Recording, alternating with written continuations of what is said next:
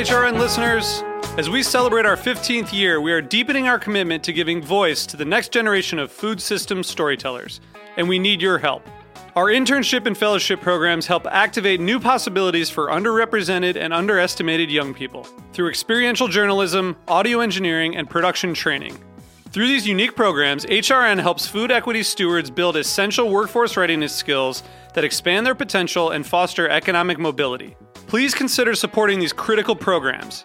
And with a minimum donation, you can be entered to win a dinner for two at an amazing restaurant in one of eight cities and tickets to a concert at a great venue in one of those cities. We have incredible partners across the country who have donated, as they also share our passion for helping to educate the next generation of food systems storytellers. Check out heritageradionetwork.org slash 15 to donate and enter to win today. That's heritageradionetwork.org slash 15 to donate and enter to win today. And make sure you donate before March 31st. Thank you.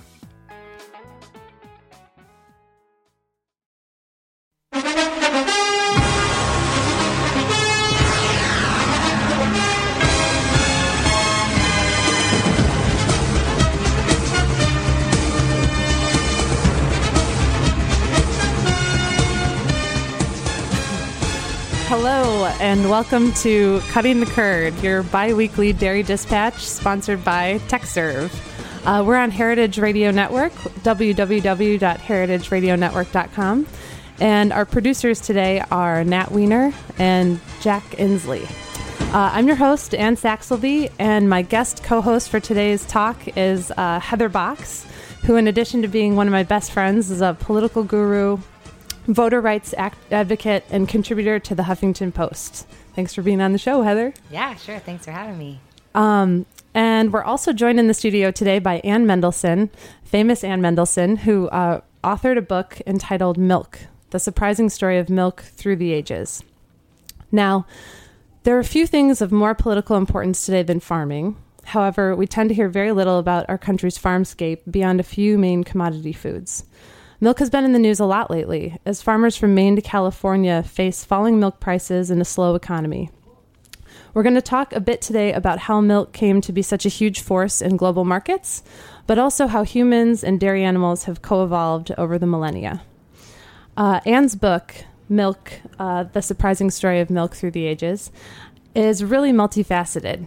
In addition to being a wonderful treasure trove of milk based recipes from all around the world, it's a fascinating chronicle of how humans have used milk through the ages.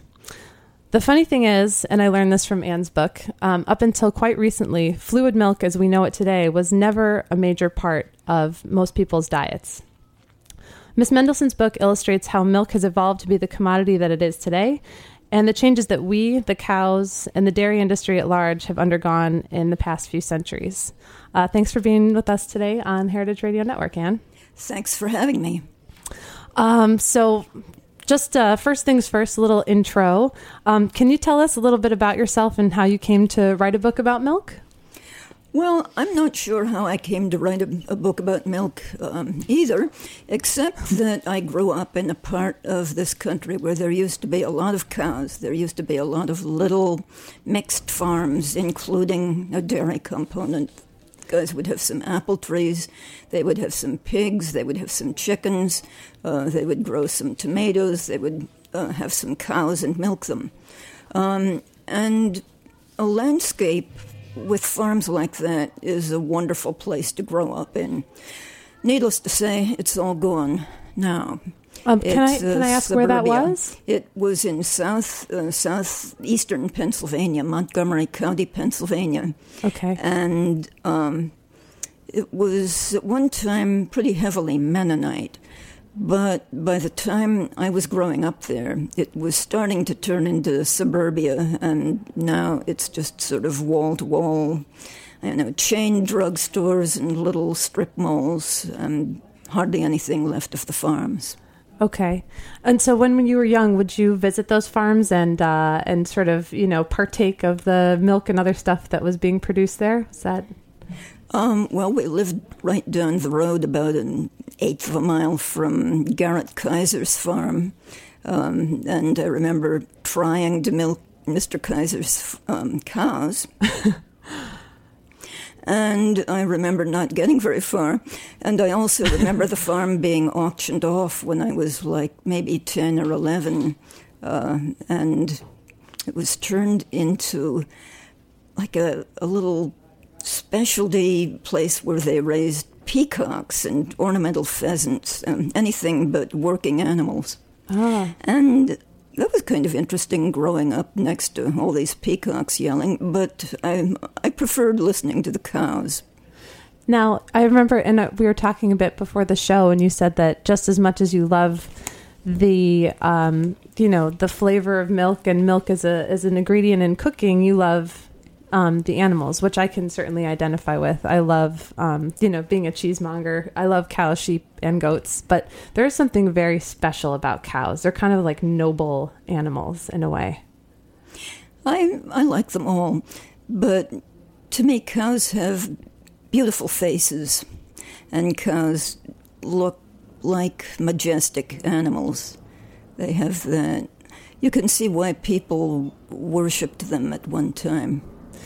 So that's actually that's an interesting thing because in your book you you include recipes from all across the world and I was wondering if you could tell us a little bit about how different cultures use milk and milk products and I don't know if you noticed any interesting trends as that as far as uh, you know if cows were revered in one country or one culture versus another um, how that played into their their use of dairy. Um, I'm not sure whether it does or not. Um, there are an awful lot of cultures where nobody ever ever thought of drinking milk. Um, there, I mean, parts of uh, Southeast Asia, for example, um, Latin, um, South America, North America, before Columbus, nobody ever thought of drinking another animal's milk, which is a very strange thing to do when you when you stop to consider it. here's this secretion of another critter, um, and we people consume that secretion. There isn't any other animal that does this. It's really a curious fact when you stop to consider it. Um, but cows were probably not domesticated as soon as um, goats and sheep, which were smaller, they were easier to handle without getting killed. Um, and cattle are very fierce animals, or used to be before they were bred to be um, pretty docile. Um, so we're not dealing with the same kind of animals as our Ice Age ancestors, or you know, people back in 8000 BC, or whenever they first got the idea. Um, goats and sheep were domesticated first. Um, they're um, an easier size to tangle with. And the milk has an interesting quality all in itself without uh, anything being done to it. There's a characteristic taste of goat's milk and even more of sheep's milk uh, because it's concentrated. Um, cow's milk is blander. It, there's less of a flavor that you can put a name to. Um, it's just a more neutral kind of a milk. Um, so people in these regions where um, the animals were first domesticated, these are very hot regions. This is um, the Middle East, um, Turkey, uh, what is now Iran and Iraq.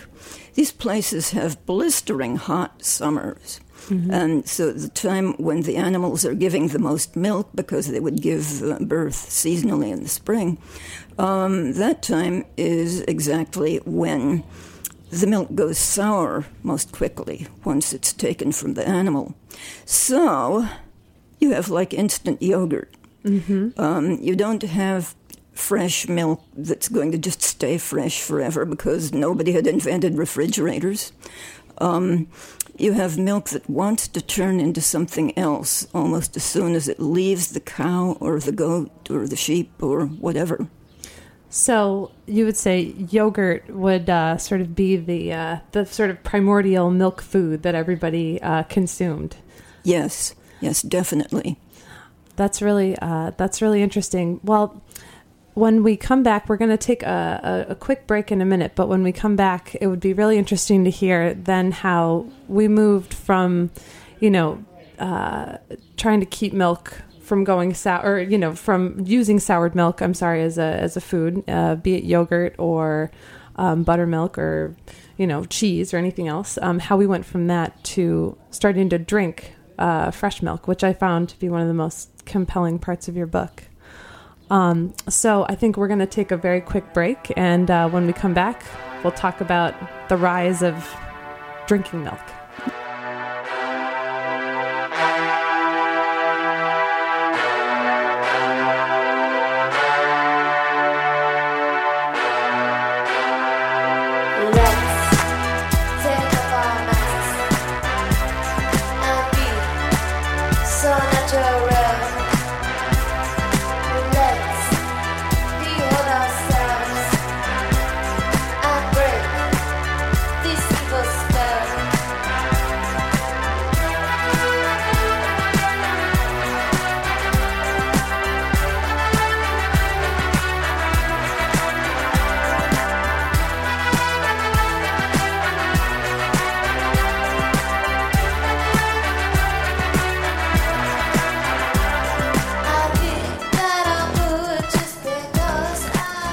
Back to uh, Heritage Radio Network. This is uh, Cutting the Curd uh, with Anne Saxelby and Anne Mendelson and Heather Box.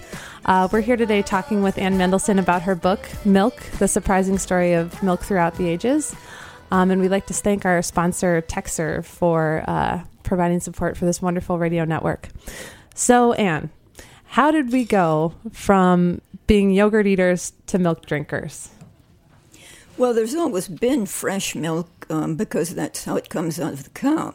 Uh, so obviously, somebody experimented first with, uh, they, they uh, let's say, they managed to subdue a nanny goat one guy said, Okay, Joe, you take the front end, I'll take the back end. And they got her down and managed to yank on a teat long enough to figure out that this stuff that was coming out of it was okay. It might be useful for food. Um, although it did go sour when, once they had gotten around to doing the thing more systematically. And um, the, the idea in those climates, you know, Turkey in midsummer, Iraq, Iran, uh, the idea was not, okay, we're going to figure out how to keep milk fresh, because that would have been futile. Um, but when milking got to colder climates, when it got to northern Europe, um, the eastern parts, you know, like uh, northern Russia, um, northwestern Europe, uh, then there was more um, there was there were cooler temperatures. There was a little more window uh, for keeping the milk fresh longer. Still, it would go sour, um, maybe in a day instead of a few hours, but it would go sour until refrigeration was developed, uh, which didn't happen until which didn't happen until the middle middle nineteenth century. Okay. Okay. Um, before then, you were really fighting uh, a battle uh, to get the milk to consumers uh, in a fresh, unsoured state. The only way you could do it in cities was to have the animals in the city. Um, oh, um, well, that's a really interesting thing. I definitely want to talk about milk in New York City specifically because I know that it's really fascinating. But we have a, a caller on the line um, who has a question. I'm assuming. Yes. Hello. Hi. Hi. Hi. Can you hear me? Yes. Yes, mm-hmm. I can. Great. Uh, yeah, I was wondering why, of all the types of milk that people drink, um, in the states, in Europe, they drink buffalo milk, but they we don't drink buffalo milk here at all. And is there a is there a good explanation for that, or? Not really. Um, the explanation is just that buffaloes were a kind of a hard animal to raise um, outside the subtropics or tropics until pretty recently. Um, they got as far as Italy, the Po Valley, um, where mozzarella cheese from, from buffalo milk has been just famous for a long time. Um, but the buffaloes, they really need water. Um, they need um, more access to shade. They're they're harder animal to take care of. Although there is a buffalo dairy, maybe maybe Anne Saxelby knows more about this than I do. There is a buffalo dairy in Vermont, and there might be one or two in California, where they have figured out uh, how to make the animals happy um, without tropical conditions. Um, do you know anything? Um, yeah, well, the, the, only one that I knew of was the Woodstock Water Buffalo Company, which I think has changed names uh, since then. But um, they, I, I never drank buffalo milk, but I had the buffalo yogurt, which was just incredible. It was mm-hmm. like, you know, eating uh, clotted cream. Basically, it was so rich and delicious. Uh-huh. I would uh-huh. imagine that the milk would be really, really fine. They give, um, they give extremely rich milk. The only the only dairy animal that gives richer milk is a sheep, and the sheep gives you know like maybe a quarter to a day, and um, water buffaloes can give gallons a day, and it's very rich. It's it's rich in butterfat, which is the thing that really gives milk flavor. And I think that probably there's going to be more experiments with water buffaloes in this country, but it isn't happening on a big scale yet. Well, it sounds like a dairyman or cheesemaker's dream to have gallons of milk with that high butterfat uh, versus quarts. Because, yeah, sheep are sheep milk is great too, but it, it is a hot commodity. Sheep produce very little milk, so. Yeah, um, I, I actually had a question about that. Is there are there other animals besides sheep and goat and buffalo and cows that people make drink the milk out of? Uh, yes. Um, where milking evolved, they they pretty much used the milk of any ruminant or thing, kind of like a ruminant um, that gave milk. Can you um, explain camels. ruminant really quick, just for our listeners? I don't know if everyone knows what a ruminant is. I know. well, ruminants ruminate. That is, they they eat grass, um, grass maybe leaves, uh, and they chew the cud. That is, um, they swallow the grass. The, the grass goes down into this complicated system of stomachs. Uh, the grass comes up again um, from the first stomach as um, cud. Uh, the cow eats as much as she can, any other animal, um, the goat, the sheep, the whatever. Um, you have to really be serious about eating grass to get enough of it to give you energy for the day. So you swallow it as fast as you can. Um, then you regurgitate it as cud. Uh, you swallow it, um, you chew it and chew it and chew it and chew it. Um, and eventually you swallow it again, and it goes down into this complicated system of stomachs uh, that breaks down the cellulose, the fiber, um, in the grasses that we people could not digest. Um, as it progresses through this, I guess it's four chambered arrangement of stomachs, um, gradually it's broken down to a form where it can be absorbed into the cow's bloodstream. Um, and where it's a food that we could digest, um, where we're unable to digest the original grass. Um, okay, so so we were talking about different kinds of milk. So there is there's uh, cow, sheep, goat, buffalo, like mm-hmm. we said, um, and camels uh, which are not exactly ruminants because they don't have the four chambered stomach, but they do kind of the same thing with a three chambered stomach. Wow.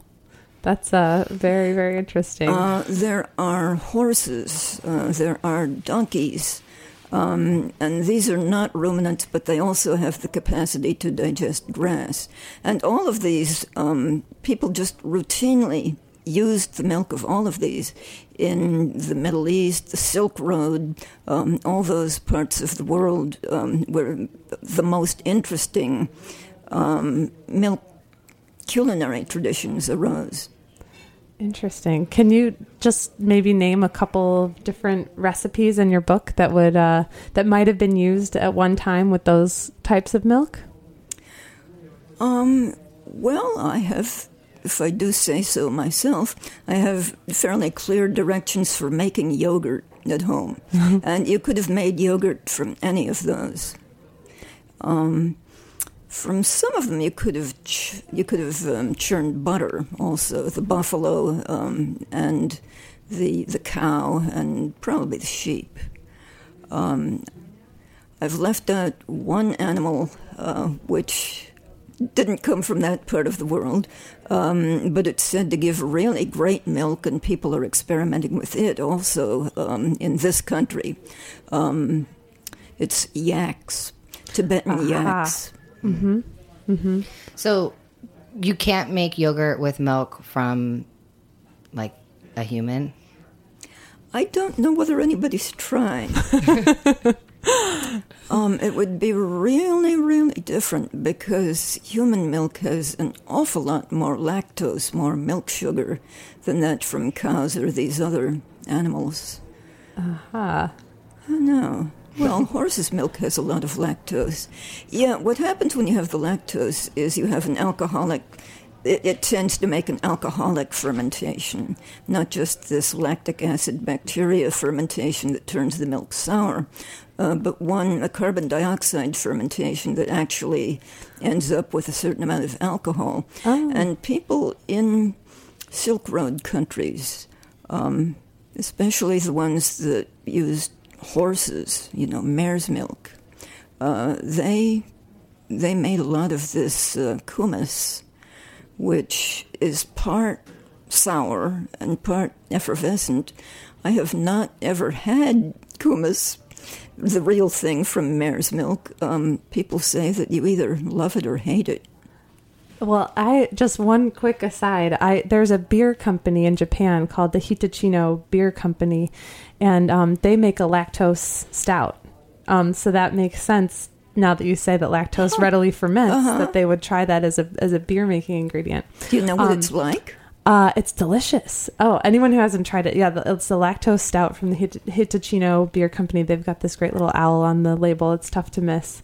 Um, but I'm actually I'm getting a sign. I think uh, we have a we have another caller on the line. And this is your father calling from Chicago. Hi, Dad. How are you? I am I am fascinated by this, and I'd like to ask Anne a question, which is what has led her to spend as much time as she has uh, studying this whole topic of milk. I'm fascinated by this. Well, it's partly that I always liked those critters when I was a kid, and I'm glad that I grew up in farms where they were visible just down the road every day. Um, when I moved away from that part of Pennsylvania, I found that, you know, other people don't live like that.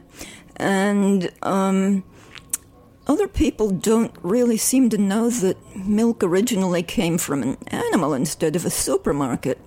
And as the years went on, I, I felt as if the milk, the, the stuff that was being offered to us to drink under the name of milk, was getting more and more unreal.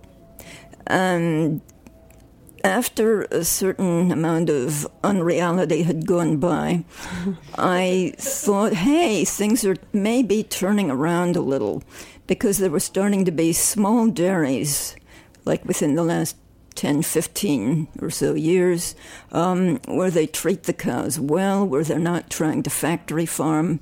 Um, there are these small dairies with maybe Jersey cows or some other breed that you don't see all the time, um, where they care about the quality of the milk. And to me, it was just like, hallelujah, what took them so long? And um, I think that is worth worth pointing out because I'm not the only person who would like to be able to buy really good milk. Absolutely. Yeah, no, that is uh that's a great point. I think for myself, and I don't know about you, Heather, but I grew up drinking milk from a supermarket as well. Yeah, me too. So Lots of it. yeah, yeah. Well, we're going to take another uh, very uh, quick break, and when we come back, we'll uh, talk again a little bit about milk in New York City, and uh, and wrap up our talk with Anne Mendelson, author of Milk: The Surprising Story of Milk Through the Ages. I just wanna know about your different lives. I heard people. I heard some you got your families living in cages, tall and cold. Some just stay there away past the age of old. Is this true? Please let me talk to you. I just wanna know about the rooms behind your minds. Do I see a vacuum there, or am I growing blind? Or is it just the remains for vibrations?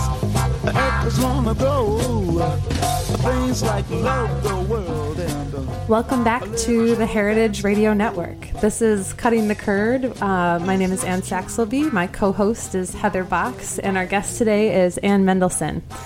Um, so, getting back to this topic of real milk and what real milk tastes like, there's a lot of debate, and there's a lot of, frankly, there are a lot of options out there right now for people to buy different kinds of milk. You hear about people going to supermarkets and there's organic milk and there's grass fed milk and there's hormone free milk and all these different kind of confusing labels. And I think one of the best parts of your book is that you never take a stance. Uh, you you allow for the fact that there's a lot of gray in this new kind of farm scape that we that we're encountering. It's not just good or bad or big agribusiness or small backyard cow. Um, is there any advice that you can offer to people out there about choosing a good source of milk? I would, as much as possible, and obviously this depends where you live, but as much as possible, I would look for milk from small dairies um, in your own part of the country. Uh, they they really do exist more than they used to. It's happening in well, it's been happening in New England for a while. It's happening in New York State. Um, it's happening in many of the northeastern states, and even the Midwest that used to be totally uh, just these mammoth, mammoth dairies. There is starting to be a lot of small scale dairying, and people are bottling milk in, in real bottles. Um, they're selling it often unhomogenized, which tastes wonderful. Um, well, Anne, maybe you can say what the difference to you is between tasting homogenized and unhomogenized milk.